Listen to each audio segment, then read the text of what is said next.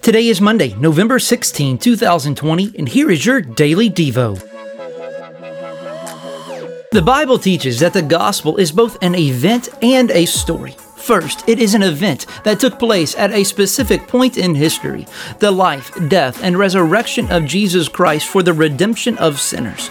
Second, the gospel is also the story of redemption that God has planned since before the foundation of the world, which runs through Scripture and which culminates in a restored and redeemed creation, a new heaven and new earth where sin, death, and suffering will never again plague humanity, and God's people will live with Him forever.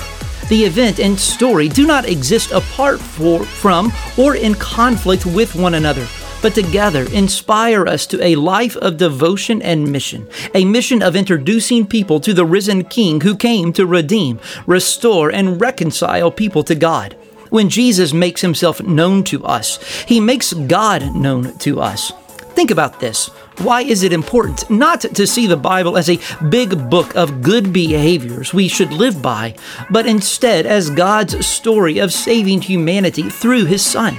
If Jesus makes God known to us, and if the Bible is the best means to learn about Jesus and His teaching, then what is ultimately at stake if we neglect the Scriptures?